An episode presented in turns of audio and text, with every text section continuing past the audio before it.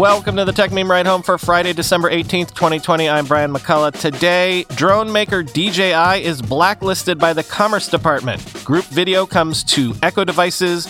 Twitter launches Spaces. Sony offers refunds for Cyberpunk 2077. Coinbase files to go public. And of course, the weekend long read suggestions. Here's what you missed today in the world of tech.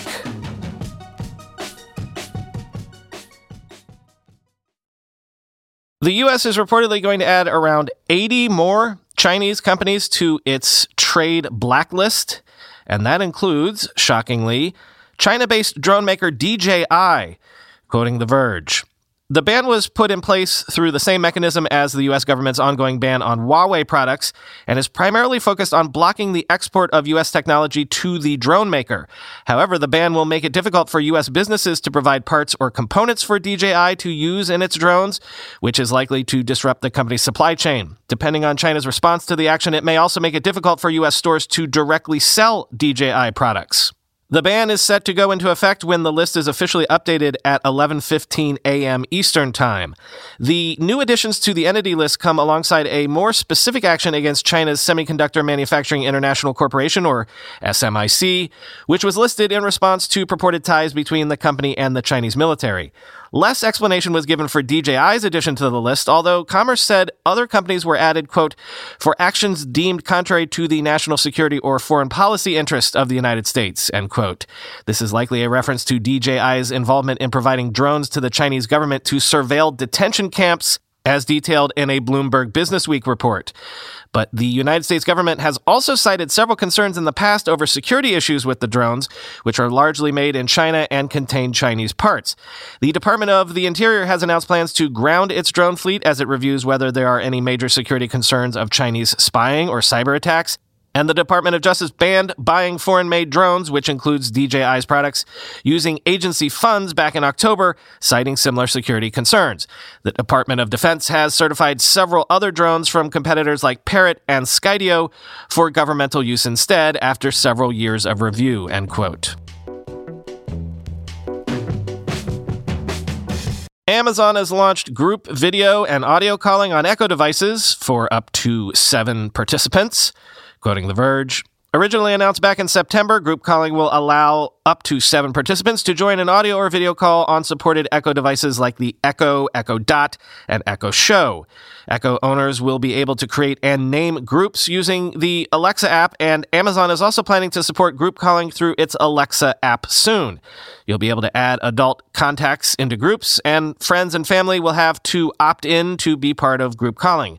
This new feature also supports Alexa commands like you know who, call my family to connect to a group you've created, end quote.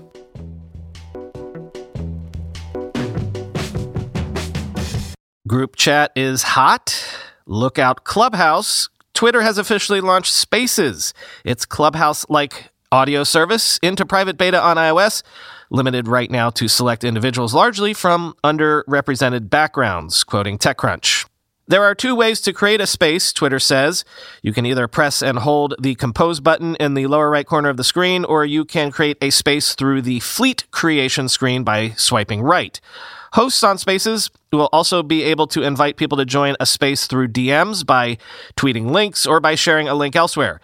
As the test rolls out, Everyone can see and join spaces when they're invited to do so, but hosts will control who's speaking. Soon, hosts will also have more options to control conversations. The test additionally adds new reaction emojis, the 100, raised hand, fist, peace sign, and wave, along with reporting and blocking tools a quote, very early version of automatic transcriptions, and the ability to share tweets into a space. Many of these features were already spotted last month by eagle eyed reverse engineer and listener to the show, Jane Manchun Wong, but today Twitter is confirming they will be part of the beta test at launch. The company will also tweet about Spaces from a dedicated Twitter account at Twitter Spaces. Twitter says the beta test will involve around a couple hundred people and will roll out over the course of the coming weeks on iOS. End quote. I mentioned in passing that Cyberpunk 2077 has had a reputation for being buggy since its launch. But if you're not plugged into the whole gaming space, get this.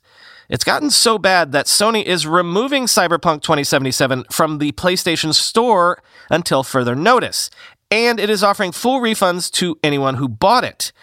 That's pretty unprecedented, especially for the big high profile game that everyone was looking forward to this year.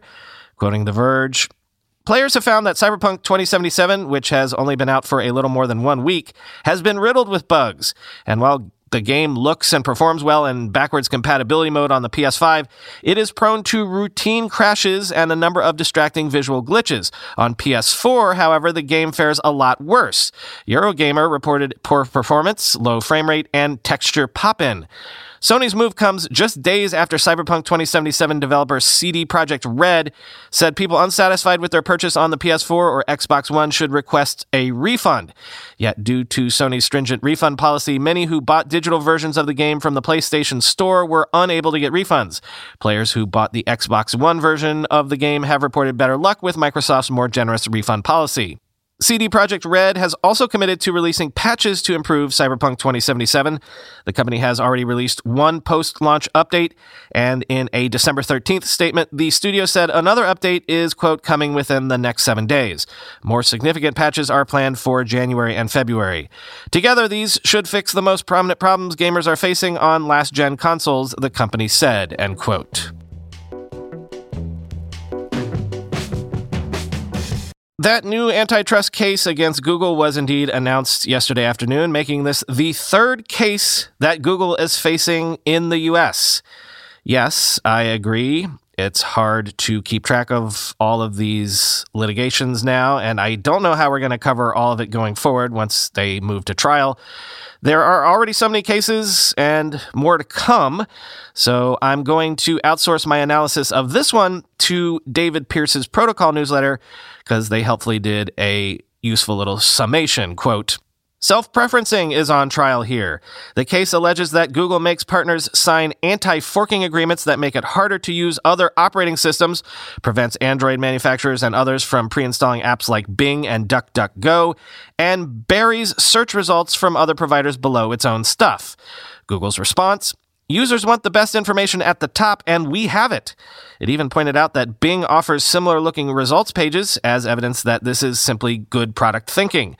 Protocol's Emily Birnbaum ranked the five antitrust suits currently in play three against Google, two against Facebook, in order of their likelihood of succeeding. She said the DOJ's case against Google, the one from October, which alleges that Google shouldn't be allowed to pay billions to be the default search engine everywhere, has the best chance. That, of course, is entirely by design. It's the least ambitious and a carbon copy of the 1990s Microsoft case because the government wants an actual win, end quote. I know that this is also a rolling story that might be getting confusing as well, but I think the whole SolarWinds hack is shaking out to be maybe the biggest cyber warfare attack ever to occur, so it's probably worth keeping an eye on. Let me just summarize the latest developments here. Sources have told Politico that the Energy Department and the National Nuclear Security Administration, which maintains, checks notes, the U.S. nuclear weapons stockpile, have also seen evidence that their networks were accessed as part of the SolarWinds hack. So, again, the U.S. nuclear weapons stockpile, that's my textbook definition of not good. I've seen security folks on Twitter say that the most important computers in these systems would have been air gapped. But still, Microsoft has also identified more than 40 customers targeted in the SolarWinds hack, 80% of them in the US, and says that the attack is ongoing. Again, I want to underline that. The hack is still happening.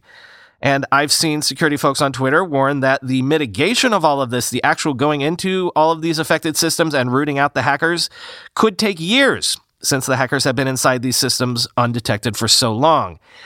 And the CISA yesterday issued a new alert saying that they've seen evidence suggesting that attackers use malware beyond the SolarWinds vulnerabilities that have been disclosed thus far. But unhelpfully, they offered no other details like which other pieces of malware might have been involved.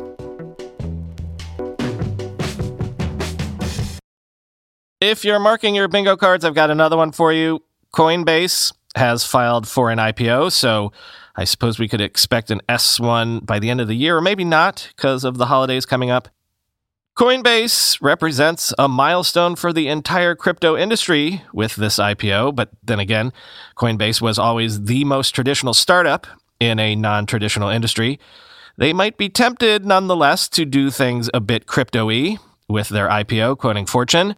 In a recent interview, Coinbase co founder Fred Ehrsam told Fortune the company is, quote, spiritually built to go public via an offering involving digital tokens on a blockchain, the ledger technology that underpins Bitcoin and which crypto enthusiasts view as the future of financial infrastructure. It is far from clear, however, whether the Securities and Exchange Commission would sign off on such an arrangement. If the agency refuses to do so, another option would be for Coinbase to pursue a direct listing in which it sells shares directly to the public.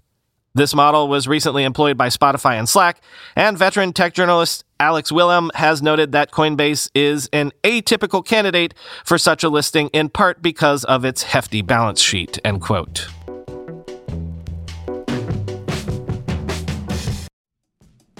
We all know there are things in life that you have to compromise on, but when it comes to your health, there is no compromise. So don't go back to that one doctor who uses your appointment to catch up on the latest headlines, their family group chat, their crossword puzzles, just because they're available right now or they take your slightly sketchy insurance.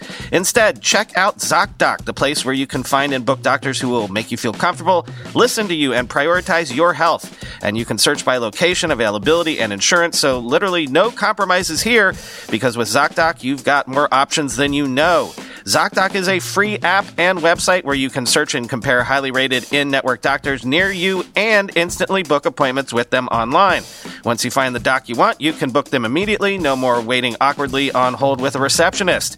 And these docs all have verified reviews from actual real patients. We're talking about booking appointments with tens of thousands of top rated, patient reviewed, credible doctors and specialists. I have personally used ZocDoc to find a podiatrist when I needed one for the first time ever in my life. Go to ZocDoc.com slash slash techmeme and download the ZocDoc app for free. Then find and book a top rated doctor today. That's Z-O-C-D-O-C dot com slash techmeme. ZocDoc.com slash techmeme. Look around. You can find cars like these on AutoTrader. New cars, used cars, electric cars, maybe even flying cars. Okay, no flying cars, but as soon as they get invented, they'll be on AutoTrader. Just you wait. AutoTrader. Whenever I need to do financial research for this show, for instance during tech earnings season when I have to analyze how various companies' stocks have been performing, I only ever turn to our sponsor today, Yahoo Finance. For more than 25 years, Yahoo Finance has been the brand behind every great investor. Whether you're a seasoned investor or are looking for that extra guidance, Yahoo Finance gives you all the tools and data you need in one place. They are the number one finance destination producing a holistic look at the financial news cycle, including breaking news, original editorial perspectives, analyst ratings, independent research, customizable charts, and so much more. Securely link your brokerage accounts for a unified view of your wealth, including 401k and other investments. A comprehensive perspective is what sets apart great investors, and it's how Yahoo Finance ensures you have the insights to look at your wealth in its entirety. With a community of over 90 million users each month, their real strength is helping you on your way to financial success. For comprehensive financial news and analysis, visit the brand behind every great investor, yahoofinance.com, the number one financial destination, yahoofinance.com. That's yahoofinance.com. Time for the weekend long read suggestions. We might do a weekend bonus episode about this soon, about the whole idea of Silicon Valley being over folks moving to Texas, folks moving to Florida. I just recorded an office hours episode with Garry Tan that will come out sometime in the new year. And he pushed back hard on the idea that the Bay Area is over. He argued that the big guys might leave the valley, but that just makes room for the new up and comers to come in and, you know, disrupt. Anyway, our friend Alex Kantrowitz in his big technology substack actually crunched the numbers from LinkedIn and he says, no, everyone is not moving to Austin. Maybe they're moving to Madison or Cleveland. Quote, The country's biggest tech migration increase took place in Madison, Wisconsin. The city was gaining 1.02 tech workers for each one that left last year, and it's now gaining 1.77, a 74% jump. Sacramento and Richmond, meanwhile, were losing tech workers before the pandemic and have turned it around. Sacramento was adding a fraction of a tech worker, 0.87 for each one that left last year, and now it's adding 1.02. Richmond was adding 0.95 last year, and it's now adding 1.06 this year. Other Midwest cities, including Minneapolis, Minnesota, and Cleveland, Ohio, have significantly reduced the rate at which tech workers were leaving their cities. Austin, for its part, is not experiencing a pandemic induced tech worker surge. Last year, Austin was gaining 2.06 tech workers for everyone that left. Now it's down to 1.84, a drop of 10.78%. Though Austin is still gaining tech workers this year, the notion that 2020 was a watershed year for tech workers moving there is a myth, end quote. But it's not all a myth because San Francisco, according to these LinkedIn numbers, is seeing a 35% year over year increase in tech worker outflow, followed by New York City with a 20% year over year increase in outflow. Speaking of Substack, Jacob Donnelly runs a very successful newsletter there called A Media Operator. And his most recent post outlines why he's decided to leave Substack. As someone that runs a tiny media outlet myself, his reasons made a ton of sense. In short, he said that Substack is currently too limited for what he wants to do. Quote, when you come to a media operator, you are my customer. I am then the customer to Pico, the customer relationship management slash registration system I choose to power AMO's business. But you're not actually Pico's customer. I pay Pico, you pay me. The relationship is crystal clear. I can't say the same for Substack. You can learn a lot about who the customer of a business is based on their product development. As new features are introduced, who do they benefit? For Substack, I don't get the feeling that it knows who its customer is, and therefore its product development looks a little haphazard. Substack built a great tool for sending a newsletter, publishing a blog, and even hosting a podcast, but then it sort of stopped. It never dove into building tools for audience development. It pivoted its focus to serving the reader. That's fine, but slow iteration for your primary customer, the creator, is just not great business, end quote. Next, we've mentioned Jason Kilar a couple times, the dude who is behind the whole HBO Max Hollywood shakeup.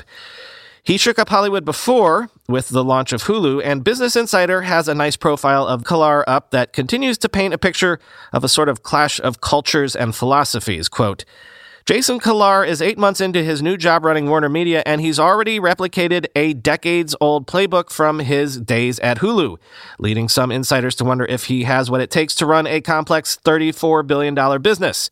That playbook might be best described as burning down the house so that the consumer can get access to as much premium content for free.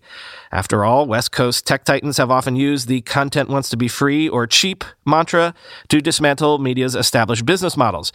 But at WarnerMedia itself, Kilar's tech roots have also been met with suspicion.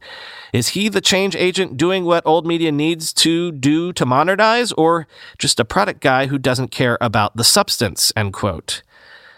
I continue to be unable to get my hands on a PlayStation 5 anyone out there that can help, please get in touch. Maybe the problem is this the Washington Post looks at the so called Grinch bots that snipe hot consumer products as soon as they become available so that mere mortals like myself don't stand a chance. Quote, Ted Brack, 47, chases down new PlayStations in front of two computer monitors in Las Vegas with very different results. Brack has bought eight of the consoles so far from the online retailers, including Walmart, selling them for as much as $1,000 on eBay. His secret weapon? Bots, or software that helps him know when products are in stock and can hammer retailers with orders faster than any regular customer could hope to on their own, end quote. Our tech history lesson for this week is AltaVista, which 25 years ago was the most popular search engine in the world. It was the Google of its day, arguably the best and most loved brand on the web. But then Google did Google. Quote, A quarter century ago, one of the first major search engines came to life on the internet as an experiment of sorts, a public test of a server manufacturer's primary product that anyone with a web connection could take a part in. The experiment, for a time, proved more successful than anyone could have ever imagined, but the problem was it was an experiment at heart that was never intended to be a business, and that meant better suited companies would eventually topple this innovation, end quote. Finally, as Bitcoin crosses the $23,000 mark, I think, overnight, a fun little story that a lot of tech journalists have in common, it turns out. Back in 2013, Kashmir Hill bought some Bitcoins so she could do a story on the whole phenomenon. And the angle she wanted for the story was to see where and how she could use Bitcoin to buy something with. She bought a bunch of Bitcoins for about $136 a piece she then found a sushi place in San Francisco that would take them as payment, and so she bought meals for everyone in the restaurant. $1,000 or so worth of Bitcoin at the time. Basically, she emptied her Bitcoin wallet, and today that sushi splurge would be worth north of $200,000. Quote, Fast forward to 2020, this month with Bitcoin surging, I called Young Chen, owner of the restaurant, to check in. He and his wife had retired from the restaurant business a few years back, tired of the long hours, he said and they were able to do so thanks in part to their cryptocurrency earnings of about 41 Bitcoin in total. In 2017, after they shut down Sake Zone, and when Bitcoin was worth a few thousand dollars, Mr. Chen sold about a quarter of his Bitcoin. He now regrets that decision given how much the digital money has appreciated. Quote, I sold some. I feel so bad, he said. Now I just keep it. I just put it there like stock and wait. The Bitcoin has become one of the major saving assets in my portfolio, he added. It's a lot. It's close to like half a million dollars in my account, end quote.